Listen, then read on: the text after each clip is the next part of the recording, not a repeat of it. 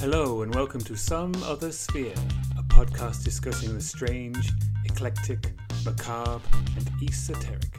Hosted by Rick Palmer.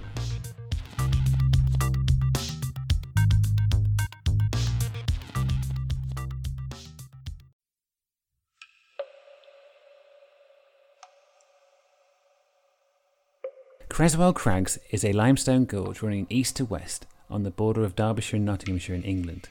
Each side of it is peppered with caves, and until earlier this year, the site was most famous for spectacular cave art made by hunter gatherers many thousands of years ago.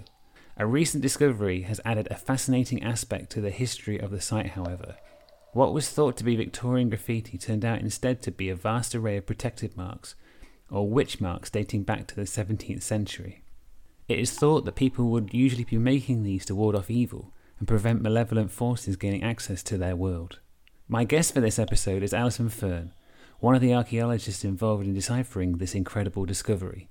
We talked about the history of the protective marks, why the cave at Creswell is so important, and what might have been going on to cause such a remarkable display of superstition.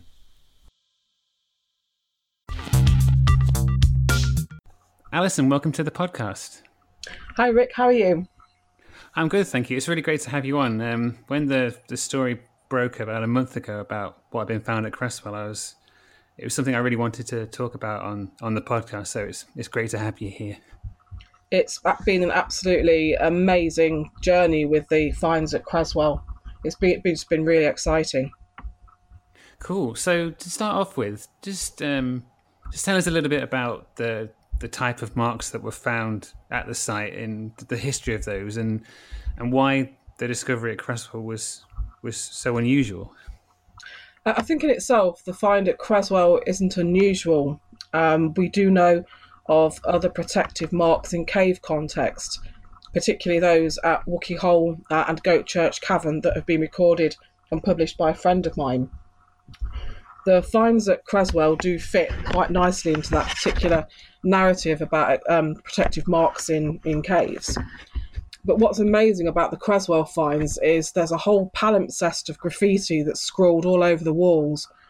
So as you go into part of the cave, there's lots of name and date graffiti. Um, some of it's quite old, quite a lot of 18th century uh, inscriptions, um, quite a lot of 19th century ones as well. Possibly a couple of 17th century dates because we've got two 16s. But the more you look at the walls, the more you kind of notice that there are other things going on. And it was a particular concentration of a type of mark that we call uh, conjoined V's that look like W's or conjoined V's. Um, that were all concentrated in this particular area at the very back of a cave and over a 15 20 foot drop. And the more you looked at those cave walls and the ceilings, you notice that there were just dozens and dozens of these conjoined V marks. And we know from both church contexts and vernacular building contexts that these marks are construed as being apotropaic in nature, so they're there to turn away evil, misfortune, and the evil eye. Right. Okay. So, um, what what is the cave like itself in terms of where you found the marks? Is it? Do you have to go? Did you have to go quite far into the cave to find them? It is the furthest extent of the cave. Um, there's a stained steel platform that, that's um, been built inside the cave. It's Robin Hood Cave at Creswell Crags, so it's on the north side. So you go up into these these these wooden steps into the into the cave opening itself, and then you um, come onto this stained steel platform.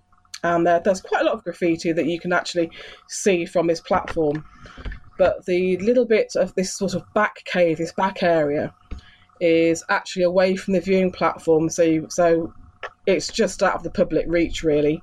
But so we have to go through the railings, probably 10, 12 feet, and there's a little narrow opening. Uh, that's quite interesting in itself because there's a there's a little um, partial Merrill structure on the right hand side as you go in at about floor level, and then there's a little sloping ledge then this big gaping hole the, into the floor, and then that's where it is. It's the furthest extent to the back of the cave, um, 15, 20 feet away from the viewing um, platform, and just covered in, in double V's mostly. Wow, okay, so it seems It seems connected with that kind of drop in the that sort of hole in the floor. Is that would you say? It's, we're just trying to pick out the archaeology because we know that cave was excavated in the Victorian period by Mello Dawkins et al. And we know that, that there was there was recordings locally that people could still access these caves, and we know that from the graffiti. Um, oh, I've lost my thread completely. Sorry. That's okay. Just start again when you're ready. It's fine. Uh, um, the remarkable thing about, about this cave is there are other caves within Creswell that have been open to people and activity for some time where they don't show this concentration of graffiti.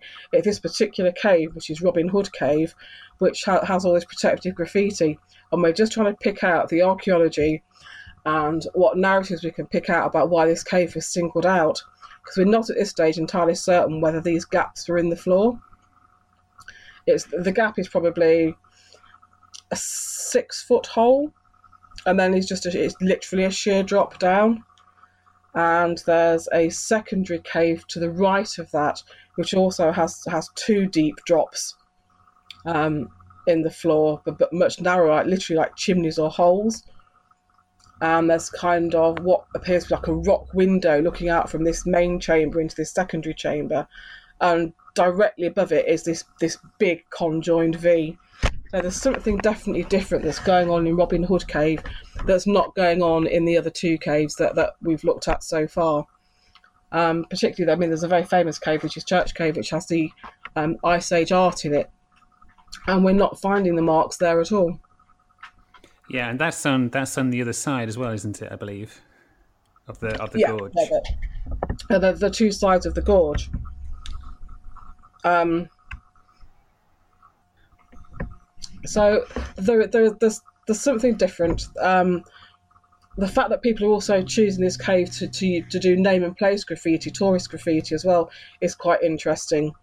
Um, and we know from the archaeology reports that the, the other caves were in use from the little village that used to stand at the head of the gorge. So one of the caves Mhm. was used as um, a cow byre or stable.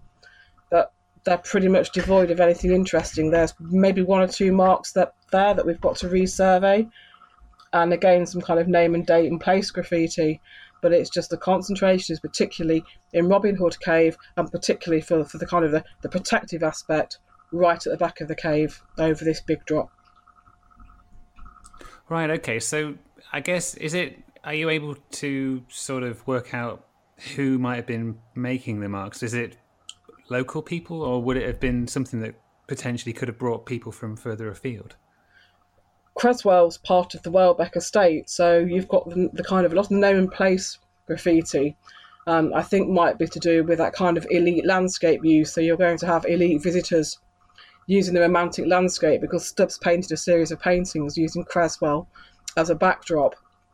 So I'm sure some of those visitors there were making their, their marks in the cave, and there's, there's some quite literate marks there. They're quite nicely scribed in.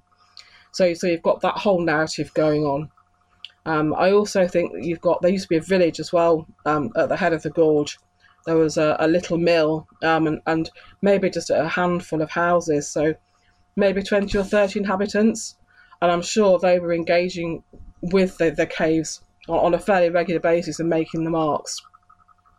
But it is just trying to pick through all the stuff that we've got to try and get all the right narratives. But but as far as we can tell, there's quite a lot of people from, from all different walks of life and social classes interacting and engaging with the space. Okay. How how far back does it go in terms of the earliest marks? Are, are you able to date date them at all?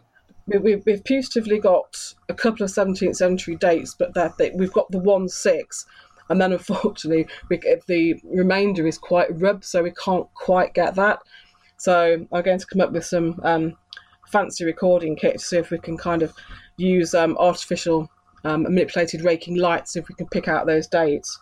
We've got quite a lot of 18th century dates, including sort of 1717, 1718 and then we've got a lot of later and then through into the Victorian period as well, and obviously 20th century marks as well, although not so many. Right. Okay. And in terms of the the the, the history of uh, protective marks, uh, where does this sort of fit in in the in the timeline of of that phenomenon? As I said, there's a wonderful quote from um, Tim Ingold, who's um, a social um, anthropologist, and he said, "For people inhabit a world that consists, in the first place, not of things but of lines." So from that, we can kind of say that as, as long as we've had kind of human cognition and evolution, then somehow people have always made lines and marks.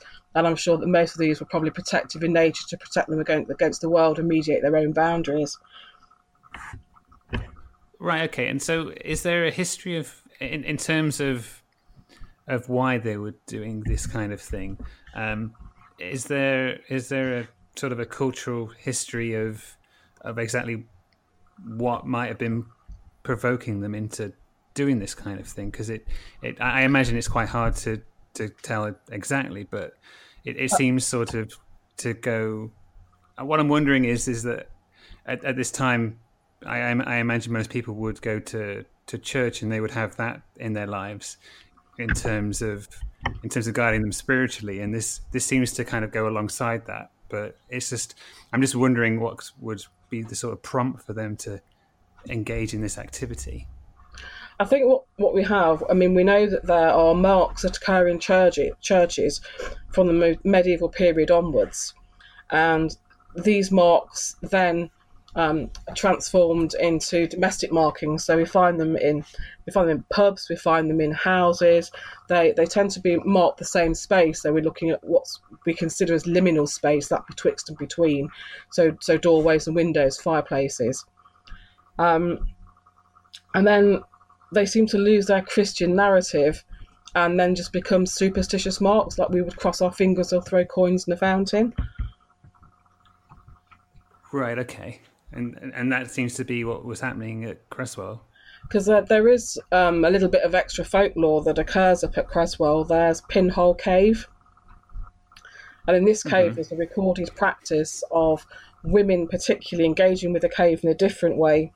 So there was before the excavations in, in the Victorian period, there was um, a little watery deposit, a little um, pool, if you like, right at the back of the cave and the folklore pra- folkloric practice was that a woman would want to find out who her true love was, so she would take a pin of her own and put it in this pool, um, but at the same time removing a, a pin that was already had been placed there. So we know that there's all these different narratives going on at Creswell, and trying to pick out exactly why people were choosing to, to mark Robin Hood Cave in, in a special way is proving to be a little bit elusive at the moment. Um, but it's certainly a practice that we know from from elsewhere, and the same sorts of marks are found in the cave context. And there's a lot of caving archaeologists out there, um, both amateur and professional, who are, who are recording these, these same occurrences. Right. Okay. So, do do you think the the sheer number of marks in the cave is is that just um, a happy coincidence, or is it or do you think that there is, if if you, if you were to be put on the spot, do you think there is kind of a one reason above above all others?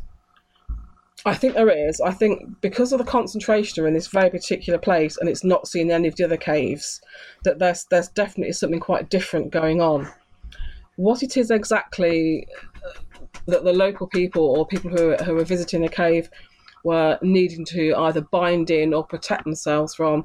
We're still kind of speculating, really, but but it, it's certainly it, it's a very different phenomena. Um, but I said one that we know from other cave contexts because we are finding these same marks.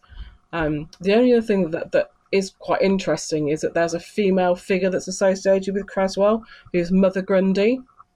Right. Um, and she's kind of this factitious figure of whom we actually know very little and it's debatable whether she was real or whether she is just kind of a kind of a, a folkloric trope. But if you kind of look elsewhere, you've got Wookey Hole at Scott's Witch, and certainly in my county in Leicestershire, we have Black Annis, who lived in caves under the Dane Hills, yes, and is connected with Richard III and all other sorts of things. So there is this weak correlation between female type figures and cave contexts. So whether there's some underlying story to that that, that that has some other meaning, we're just kind of examining that now. Right. Okay. And and what about the the other caves at the site? Uh, would would they have? Would pe- I guess people would have had access to them too? I suppose. Could they have? Could anything in those caves have um, inspired this behaviour, or, or is that not likely? I mean, it's possible because I said we know that there's the Ice Age art there, and certainly one of the the figures, um, who's the the goat or reindeer, depending on your interpretation, Yeah. has had a little addition of a beard put on it. Right. So it's quite well done. Um, so so people knew there were other things that were differently, but there's just there's something particular going on at Robin Hood Cave. Right. Okay. And in terms of activity at the site in general, is prior to this discovery, I guess Creswell Crags was most famous for artwork that's you know thousands of years old. Was there? Yeah. How far back does human activity at the site go from the the era that you're talking about? How far back does it go in, in a more modern context? We've got we've got finds um, Roman period, medieval. Um, there's early modern stuff there, and then we know from through from the 18th century onwards how how the space was being used, particularly because it was part of Welbeck and the Welbeck estate. So we know that Stubbs is interacting with the environment. You've got people living and working in the area. Um, so we know a fair bit. And, and so, with the site that you're, what what's next for the for the site? You were talking about doing more um, investigation of the of the cave to try and better identify the marks. Is there is there other work that will be done at the site? yes, I'm I'm popping up um, backwards and forwards over the summer to actually start to record all the marks properly because there are there are so many and there's such a palimpsest of marks on top of marks that we need to. There's too many to hand record. Right. So I'll, I'll be bringing up some fancy kit from university to so that we can manipulate images and put them through artificial light programs so that we can highlight what we actually have and record it all in 3D so we can manipulate a lot of the images to find out exactly what we've got and also count pretty much what we've got because at the moment it's impossible to know and I think um, John Charlesworth who's one of the guys up there I think stopped when he'd got to about 400 Wow. Okay. And I guess it is, if it's on the north side as well, it would be. It wouldn't be. No, no, it would be. It would have natural light, wouldn't it? Sorry, I was just trying to. I was trying to think about the the kind of how the, the caves would be lit by sunlight. So, but um, I guess then they would take torches in there to to go in and and do and do the marking. That's a really good point, actually. Um, we take all our kind of modern battery powered torches in, in there, and some of the marks are quite difficult to see. But um, as part of the, the tour process that goes on in the caves, um, the visitors are given little electronic candles, so the little Yeah. battery powered lights that you have. And I was recording there on Sunday and went in and turned all the modern lighting off um, on, on our head torches. And actually, when, when you're kind of there with those little battery powered torches, you can actually see the marks in much more detail. And that, that's Right. that's quite interesting. And they, they have a very different prominence. So I mean, Yeah. presumably that, that's because they were carved under those kind of light conditions. Yeah, I mean that's the thing that I, I think it's sometimes you can forget how um, how well lit the we we have we have we have, we have a lot of lighting in our in our age. I, I remember I remember going to um, Anne Hathaway's cottage in in in Stratford, um, and, and the, the tour guide was talking about how you know it, now it's you know it's not too far from Stratford. It's everything's very well lit and um, but back then, you know, there was hardly any lighting. There was candlelight, but outside of that, you know, there's, um, it was it was almost pitch black. And I imagine that back when these marks are being made, I mean, we don't know if they're being made in daylight or at night time. I suppose if they're being made at night, I can, I mean, that place must have been very, um, incredibly atmospheric and um, perhaps more so than than it than we might we might kind of give it credit for. Absolutely. I mean, also um, because up until mid 19th century, the floor level was a lot higher. So predating the Victorian excavations, floor level was much higher, ceilings were much lower. So it was, it was some bits of it pretty much a crawl space. And certainly at, at the kind of pinch point right at the back where the marks are on the big cavernous drop, um, it would have been actually quite a squeeze to get to get in there. Probably quite claustrophobic. So you're there, probably like your horn lantern or or maybe you know, a couple of candles, and it, it would have would have been quite quite atmospheric, as you're saying. Yeah, definitely. Um, one thing else I wanted to ask is there, apart from marks, are there is there anything like offerings in that cave, uh, coins or, or, or items like that? absolutely nothing. And I've been through all the um, Victorian excavation reports, and, and what they got was a lot of kind of Paleolithic archaeology. Um, and they'd got evidence of human occupation, and I think they'd got a hearth in there. So there, there, was, there was some kind of sheltering going on there in the early modern period, um, probably a bit later into the 18th century. Absolutely no votive offerings at all, just, just some archaeology that we had.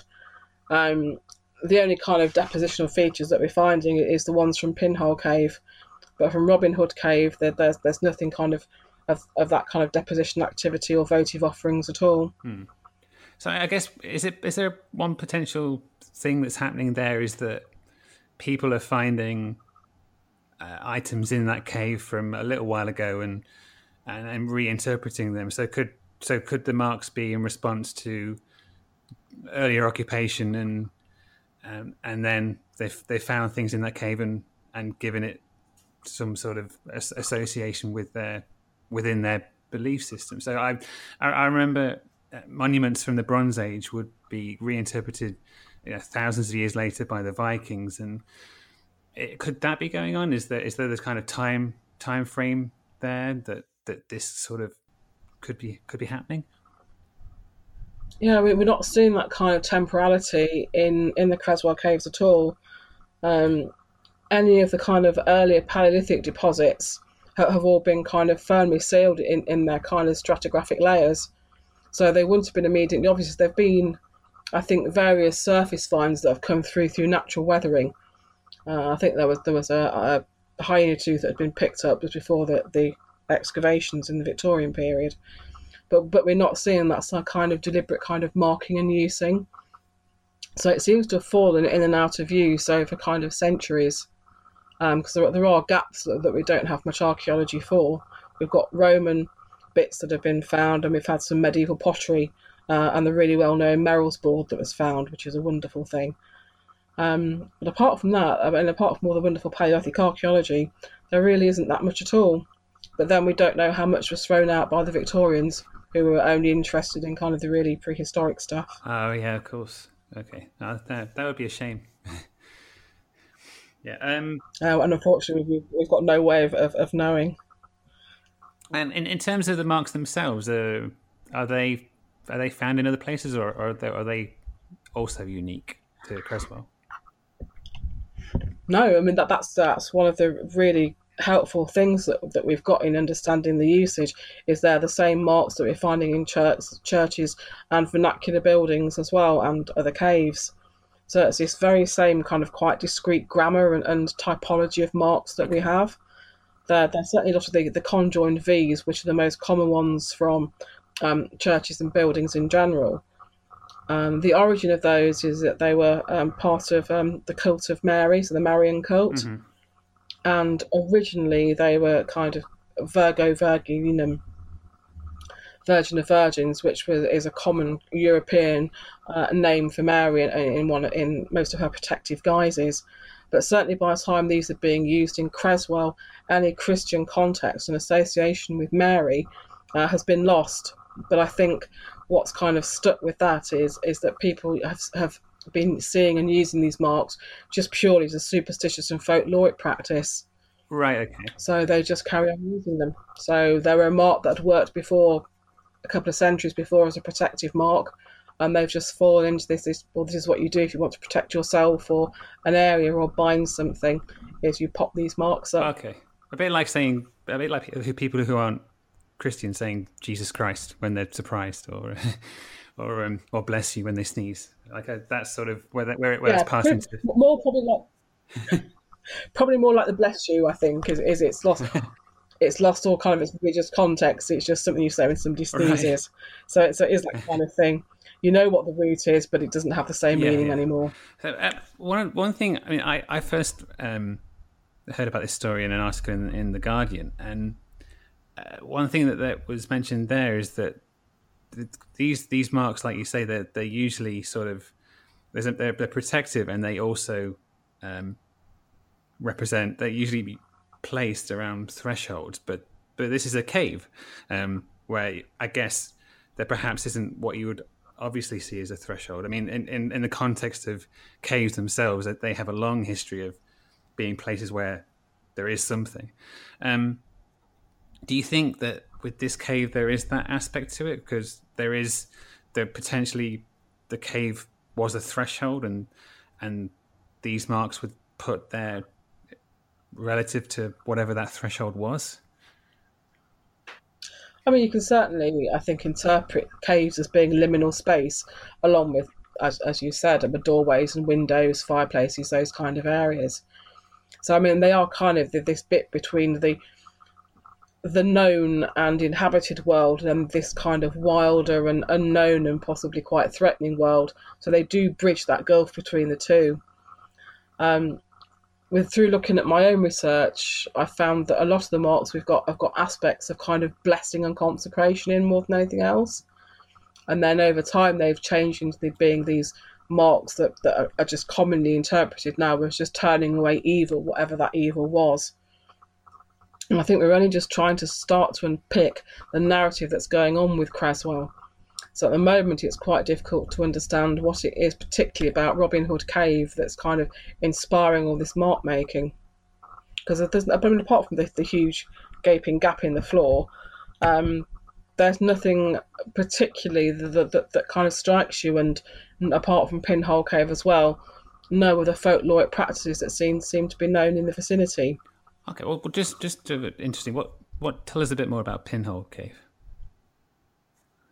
that was the one um, where you have the women going into the cave. Ah, okay. And there's there's a, a pool at the back where they exchange pins. And the exchange of pins, if you have your pin, you know who your true love will be.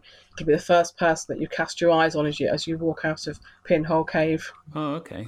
I imagine, I imagine there are probably perhaps lots of very hopeful locals who are kind of hanging around in the gorge. yeah, like a like a modern sort of dating show, I suppose. But, but... Yeah, it's kind of the, the, the pin version of Tinder. Yeah, I, no, I like it. I like it. Um, okay, so um, outside of Creswell, just and, and your your um, study and your work with these kind of these marks, um, just tell us some of the other places where you found these and and and some of the more interesting some of the stories that that go along with them. Um, I think often that there isn't particularly a, a, a, deep folkloric practice with them. Um, it's it's a very it's, it's a a narrative that was really understood by everybody. So it doesn't matter what your status in life was, whether whether you were the lord of the manor or whether you um, were, were some kind of servant or anybody in the middle, you understand understood exactly what these marks were and what they meant. But nowhere are, are these narratives written down. So, I mean, one of my particular interests is taper burns. Okay. Um, so, the Gainsborough Old Hall in Lincolnshire has a particularly fine collection of taper burns, what? which are concentrated around the kitchen area and fireplaces. Okay, so what, what is I've it? got to go and survey that over. Sorry. What, what? Taper burn, uh, it's made by a, a, candle and they have a very specific teardrop shape. Mm-hmm. So, they take some, some concentrated burning of about 45 minutes, experimental archaeology tells me um, and again, we, we're trying to unpick the narrative about what they mean. Um, again, they're, one, they're these marks that I was just described as turning away evil. But I think there's something else as well that's probably a bit deeper than that that's going on. Um, I'm also looking at Donington le Heath Manor House, which is near Coalville in Leicestershire. Mm-hmm. And that, that's a little vernacular building um, that we have a lot of history about and a lot of archaeology about uh, founded and built in about 1280 with some later 17, mid 17th century modernizations on. And we've got different forms there. So we've got compass drawn circles on on a, on a through screen. We've got um, some Christograms in a room that was once interpreted as a, as a chapel. And we've got the conjoined M's as opposed to conjoined V's, although they're part of that same particular narrative. So there's an awful lot of houses, particularly 17th century ones, that, that, are, that are showing all these same patterns of markings. and I particularly look at vernacular buildings. Um, but a lot of them, there, there's no particular folklore that's attached to them. They're just a practice that everybody did. Okay, so I mean, I, I guess um, those times were perhaps a little more fraught with with danger. It's a could it be more of like a like a social response to to the world around them? People get more superstitious perhaps when in times of turbulences. Could that be perhaps an explanation? I mean, certainly they we think that they kind of do reflect kind of social anxieties um, and and things that probably are occurring on a very local level. So, if if you had a, a sick cow or there there was a particularly bad drought or there was some really other adverse weather, like a particularly wet spring or a wet summer that, that kind of interrupted growth patterns and harvest, these were all things that you would want to try and mediate and balance and protect both the environment and yourself and others from.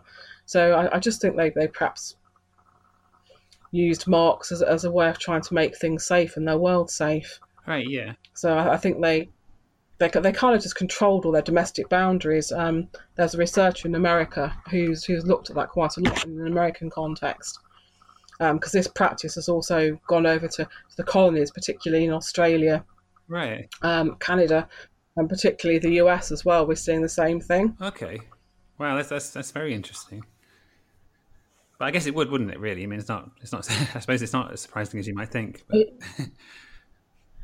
It is, although I think that there's one documentary reference um, in a Christmas song um, by he was a vehement anti-Catholic called Kirchmeier, uh, who references a Catholic procession on Twelfth Night around a house with a taper to cast out witches right. and protect the house from misfortune.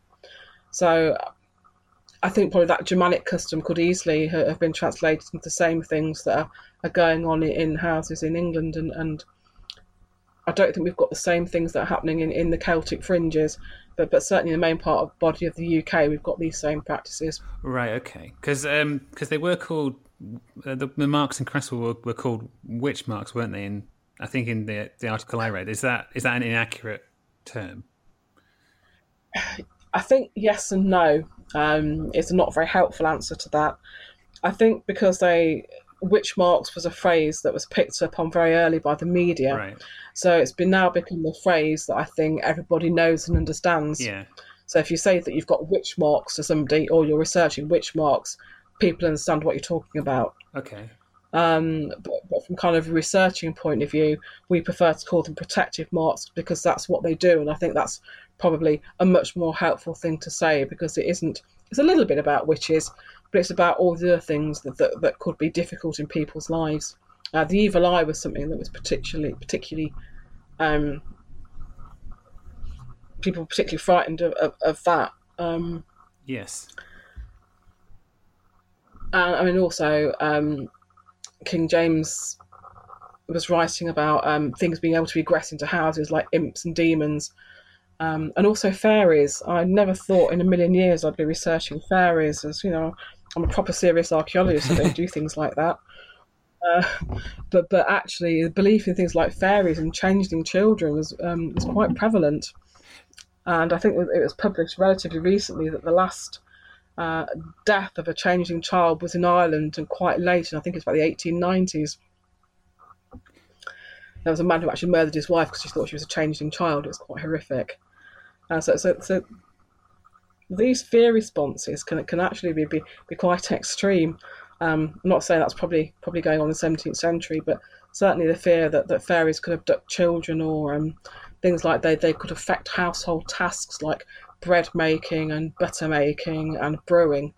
So if your bread didn't rise and, and your milk curdled and your and your beer soured, yeah. that could have been fairies and gnomes and all of these other things. So it is this multi-layered folkloric pottage that we're kind of seeing. Yeah, it, it seems like it's um it's it's a way of kind of setting up a, a framework for yourself to kind of prevent these things in the future, isn't it? I suppose you're. I, I suppose it was it was it was a catch-all thing. It was something that you did that could that could protect you and your household and children, adults, and animals within that household um, from, from basically anything that might harm you.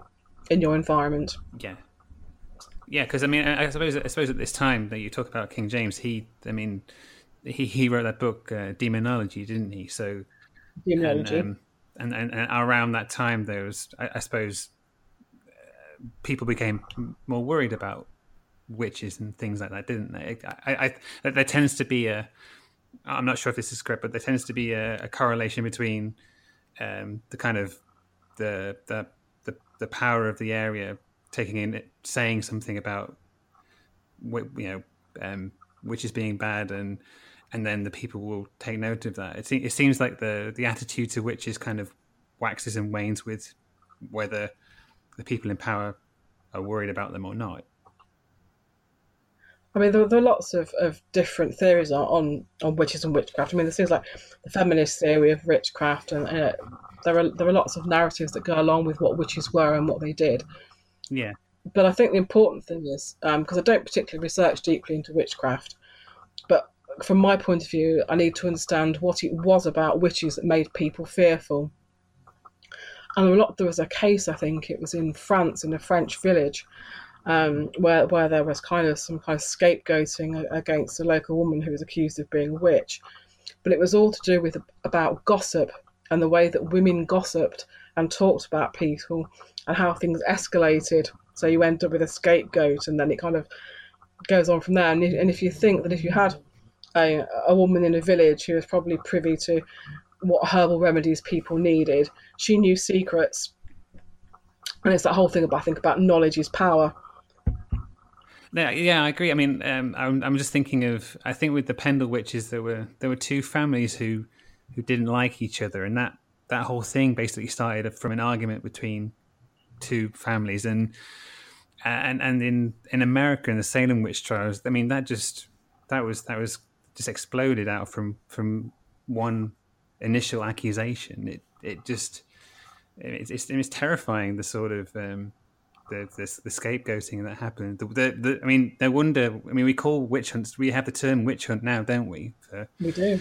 Um, it, but um, but but back then, I mean, I guess it was it was literally more literally uh, a witch hunt. It, it it, it tends to just seem that it's um um somebody who's a somebody who maybe doesn't kind of follow the rules as well as everybody else and gets picked on more often than I not. Think, I think as well, it was an easy accusation to just kind of level at anybody who'd made you cross that day. So I think if, yeah. I mean, there's, there's, a lot of, of primary source material that, that, looks at witchcraft accusation, and it's things like the instances of, of children just saying that basically uh, somebody looked at me funny, or she pushed me over, or she made me feel sick, and then, as you say, it escalates from there, and then all of a sudden you've got somebody who's probably quite innocent of being accused of witchcraft and ill wishing. And it's very difficult to defend yourself against that kind of superstition and superstitious belief. Yeah, yeah, I, I, I would agree there. So going back to bring it back to, to the cave at, at Creswell, do you do you think that the more you study the marks, the the better idea you might get of of how this potentially could fit in with with them with that kind of mindset in, in terms of in terms of the who was who was scraping marks into the cave. As I said, I think we've we've got the, the two narratives going on. We've kind of got the elite landscape use and the very literate hands in there that are leaving the, the name and place graffiti. And then we've got these other marks as well. And we've only recently found out that um, the vicar from uh, the Church of Clowne, who's who's not far from Creswell, um, contacted uh, the staff at Creswell to say that she'd got a church door that was inscribed with, with lots of marks that she thought were witch marks. And once again, we've got that same correlation of the same marks that are cropping up time and time again. I mean, again, I don't think they're protective marks. I think in that context, they're probably more more devotional, with perhaps a little bit of superstition thrown in as well, maybe votive. But we're locally starting to build up the narrative so once we start to kind of identify other places, then maybe we can start to unpick more of the story of what's going on at Creswell. So at the moment, all we know is that, that Robin Hood has this concentration of marks and is being treated very differently to the other caves that are in the gorge. Right. Okay. And and I guess as well, the is, there the will you be able to kind of find out more about the will this prompt more investigation of the history of the area that, that might kind of you might be able to find records of events that might have kind of inspired this sort of behavior? Uh, I mean, I, I've I've had a little kind of look around at the history, and there do seem to be quite quite long gaps between things. Because we know that um, Welbeck Abbey was um, a home of the Premonstratensians, and so that there because potentially the Merrills board that was found is medieval in date. So we know What we've got that? that kind of Sorry, what is the Merrill's- Merrill, Merrill board? Merrill's board. It's um, it's a really spectacular find that came out of actually some spoil uh, by the Victorians who'd actually just kind of chucked it out as being of no particular interest because it wasn't Paleolithic.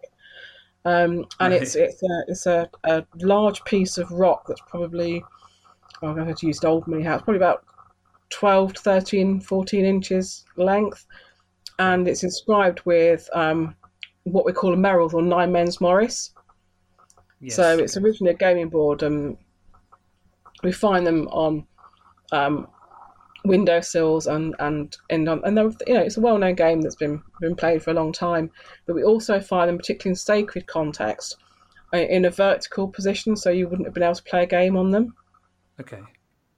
And we know there have been other ones found in um, ecclesiastical context. There's, there's quite a well-known one that came out of Whitby Abbey, uh, and Creswell has a particularly good one. So has it been? It's, it's been repurposed then. Is that, is that right? Um, we th- we think that it, that it was probably was a gaming board because it is a horizontal slab of, of rock, although we don't know the context it really came from, apart from it was found in spoil. Um, but we have got one, a small one that's carved within Robin Hood's cave, hmm just at the entrance to where there's there's the big drop on a, on a kind of about three or four inches above the floor level Okay. and they they are known to have kind of another narrative in that they are known to have a kind of protective feature because they themselves, as, as a symbol, um, contain liminal space.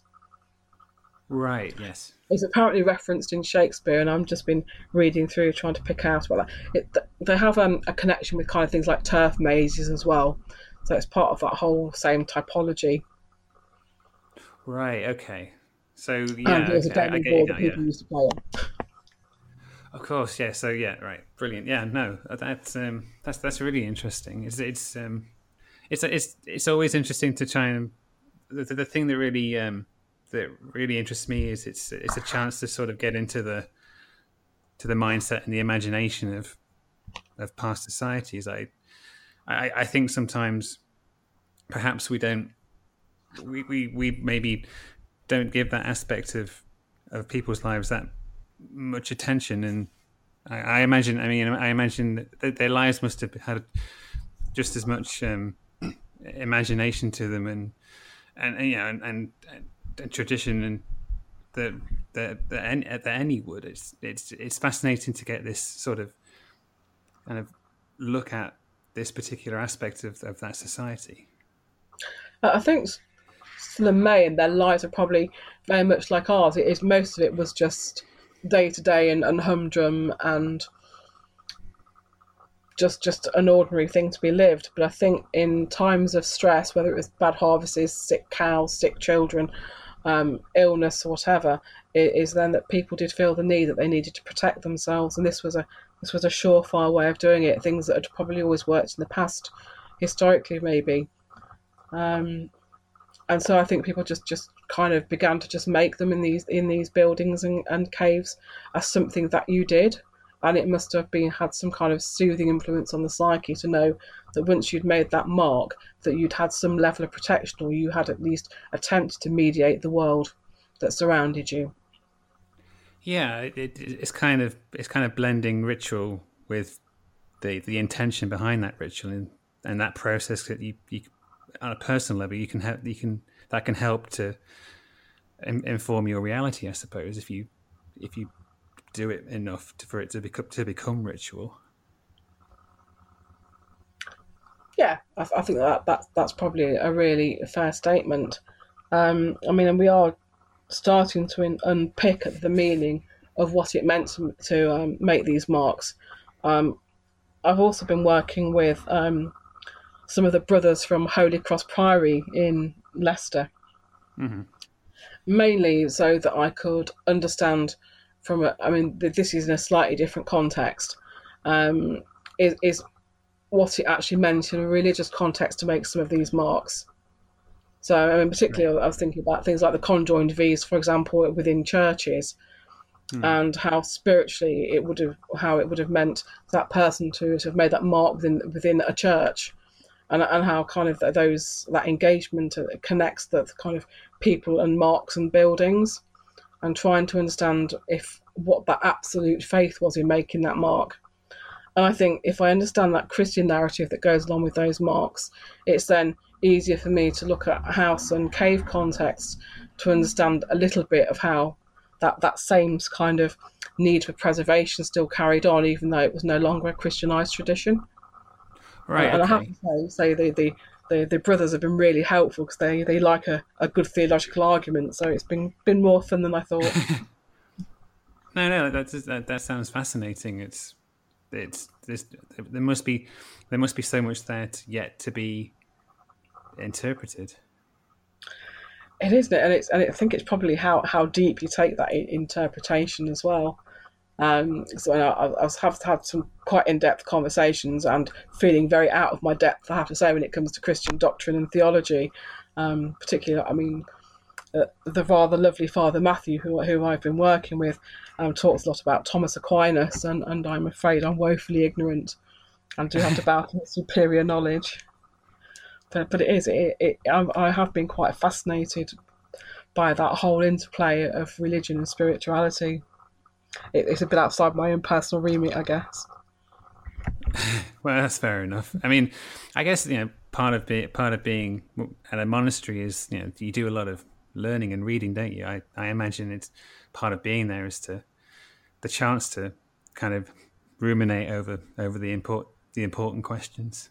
i see they're they're the dominicans so they are particularly a, a, a teaching order so and Oh, they ah, have a reputation for liking a good theological debate cool, yeah. No, I, they they brew beer as well, don't they, monks? So it's a, it's a good mixture, I suppose. oh yeah th- th- those are the um, cistercians out at or the trappists out at It Mount was, oh, yeah, that's right. Yeah, sorry, I'm just, I'm just, yeah, I'm just assuming that all monks do that. Sorry. apparently it particularly that particular sect uh, is renowned for their brewing. Yes, yeah.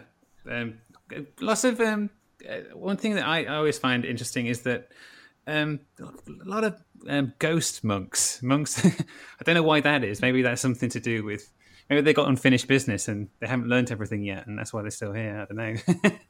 Also, I think Grace Dieu Priory, hasn't it, has a, a certainly I think it's a nun um, who's supposed to be seen there. Yeah, I, I think yeah, yeah. I think every kind of monastic site has has at least one ghostly ghostly apparition of, of a brother. I don't see why they would really. I would have hoped they'd have, they'd have moved on with their theology and, and things Yeah, rather than being so. a. But again, despite where Creswell is and the fact that you had Welbeck Abbey in the background, that there's no legend associated with, with any kind of ghostly or spectral monks and, and the site at all. In fact, no, none. In fact, in fact, surprisingly, apart from Mother Grundy, surprisingly little folklore that, that, that that's kind of concentrated around the caves. Yeah, I guess that, that, is that is surprising. Um, so, um, in terms of this discovery, what do you think it holds for the for the future of the site? Is it, it because I, I guess Creswell Crags is mostly known for the for the Paleolithic art, but but this seems to be, you know, something that could potentially be just as important. Does it bode well for the future of the site in terms of what could happen there? I, th- I mean, I mean, because the publicity was only really released. Excuse me, released last month, so we kind of had a mid-February 14th and 15th press release. Is it's generated absolutely massive interest at the moment, and I think for Creswell, what it does is it, it expands its interpretive horizons. So you, you're now kind of able more to tell the whole story of the site. So you've got everything from the Ice Age, wonderful Ice Age art, and some of the, um, the portable finds that they have. That you're now looking at this whole historic narrative that tells about how um, Creswell and the caves and the gorge were used through time. And I think what it does, I think it enables more dots to be joined up, and then it kind of brings it up to the present as well, because because it's been had that association of the witch marks. Um, it's generated that interest as well from things like the pagan community and people who are interested in in ghosts and the supernatural, even though there is absolutely no evidence of anything like that at all. Hmm. Um, but, but it, it, and it's also in a way creating new narratives about about the landscape use and the caves. So I think that there's just so many positive spin-offs of Creswell that they can can exploit for, for kind of future visitor figures and also to be able to tell a much more full story of what's been happening there. No, it's definitely exciting because I mean, it wasn't too long ago that they found the the Paleolithic artwork. Is it is about like maybe fifteen years 2000, ago? Yeah, it's two thousand four, two thousand five, so, and, and it, I mean, I, I stood um, in the cave and, and looked at the Ice Age art, and it's kind of I looked at it, and went, I can't actually see it. So here I am, archaeologist, can't spot it at all. And then you just kind of tilt your head, and all of a sudden it just kind of you get your focus, and then there it is, and it's I, I do genuinely find it mind blowing. I know I'm, I'm kind of proper geeky and archaeological, but there is That's just great. something quite amazing about gazing on something that, that has that degree of antiquity to it that's kind of been made with human hands, and it's just yeah, I'll get quite blown away by it actually. No, I know, I, I, I, I, totally agree. Um, I, I've been there. I, went a few years ago, and it's right. It, it is there is something about it that it just kind of re, sort of the power it has to connect you to something that happened a very long time ago is is amazing. It is because I mean, I mean, I, I have I have no kind of allegiance. In fact, I actually know very little about about um, cave art in general and, and the and, and, the ice age in general because it's not my specialism. But as you say, there is something just to, that, that really does strike some kind of far back cognitive memory that you as you as you kind of interact with it, and it is. And, and so at the moment when it kind of I got my eye in, and it just kind of then emerged out of the shadows. I kind of I think I li- I did literally take a breath. Hmm. Yeah. I, well. Yeah. I can I, I can understand why. So, um, how what what does the future bode for you at the site? How how much longer will you be um, working working at the cave? Um, I'm kind of doing, doing this um, as well as my, my current research as well. So I'm going to be dipping in and out of Creswell over the summer and trying to record as much of it as we can so we can really get a handle of what we've actually got there because we know there are hundreds upon hundreds of marks. So it's going to be a lots of time recording um, and seeing exactly what we've got and trying to quantify exactly what we've got. Then hopefully we can get some 3D modelling done that can then go on exhibitions and on the website and things so that more people can access what there is there. So I've, I've got a really busy summer coming up with, with help from um, another person called Linda who actually did Wookey Hole and Goatchurch so she's helping me record some stuff as well. So we're actually up there on Thursday to to get a real feel for things and see exactly what we need to do. Oh, brilliant! I think it's going to keep me gamefully occupied for quite some time. I can imagine. Well, Alison, this has been fantastic. Thank you, thank you so much for coming coming on the podcast. It's been great. Thanks very much. It's been a pleasure. If, if people want to find out more about the site, um, where's the best place for them to find out more information? Uh, Creswell Crags have got a, a, a really good website. Um, so all the phone numbers and contact numbers are on there for people, um, opening times and prices, and plus you can also book on cave tours as well, for which there is one that is um, specifically to go and look at the witch marks in the cave. And I just realised I used the term witch mark then. I know it's fine. but but it's just it, it, it's I, I, think I'm gonna I'm gonna I think I'm gonna use the term witch marks for the episode title just because I have to admit it, it does sound it does sound cool.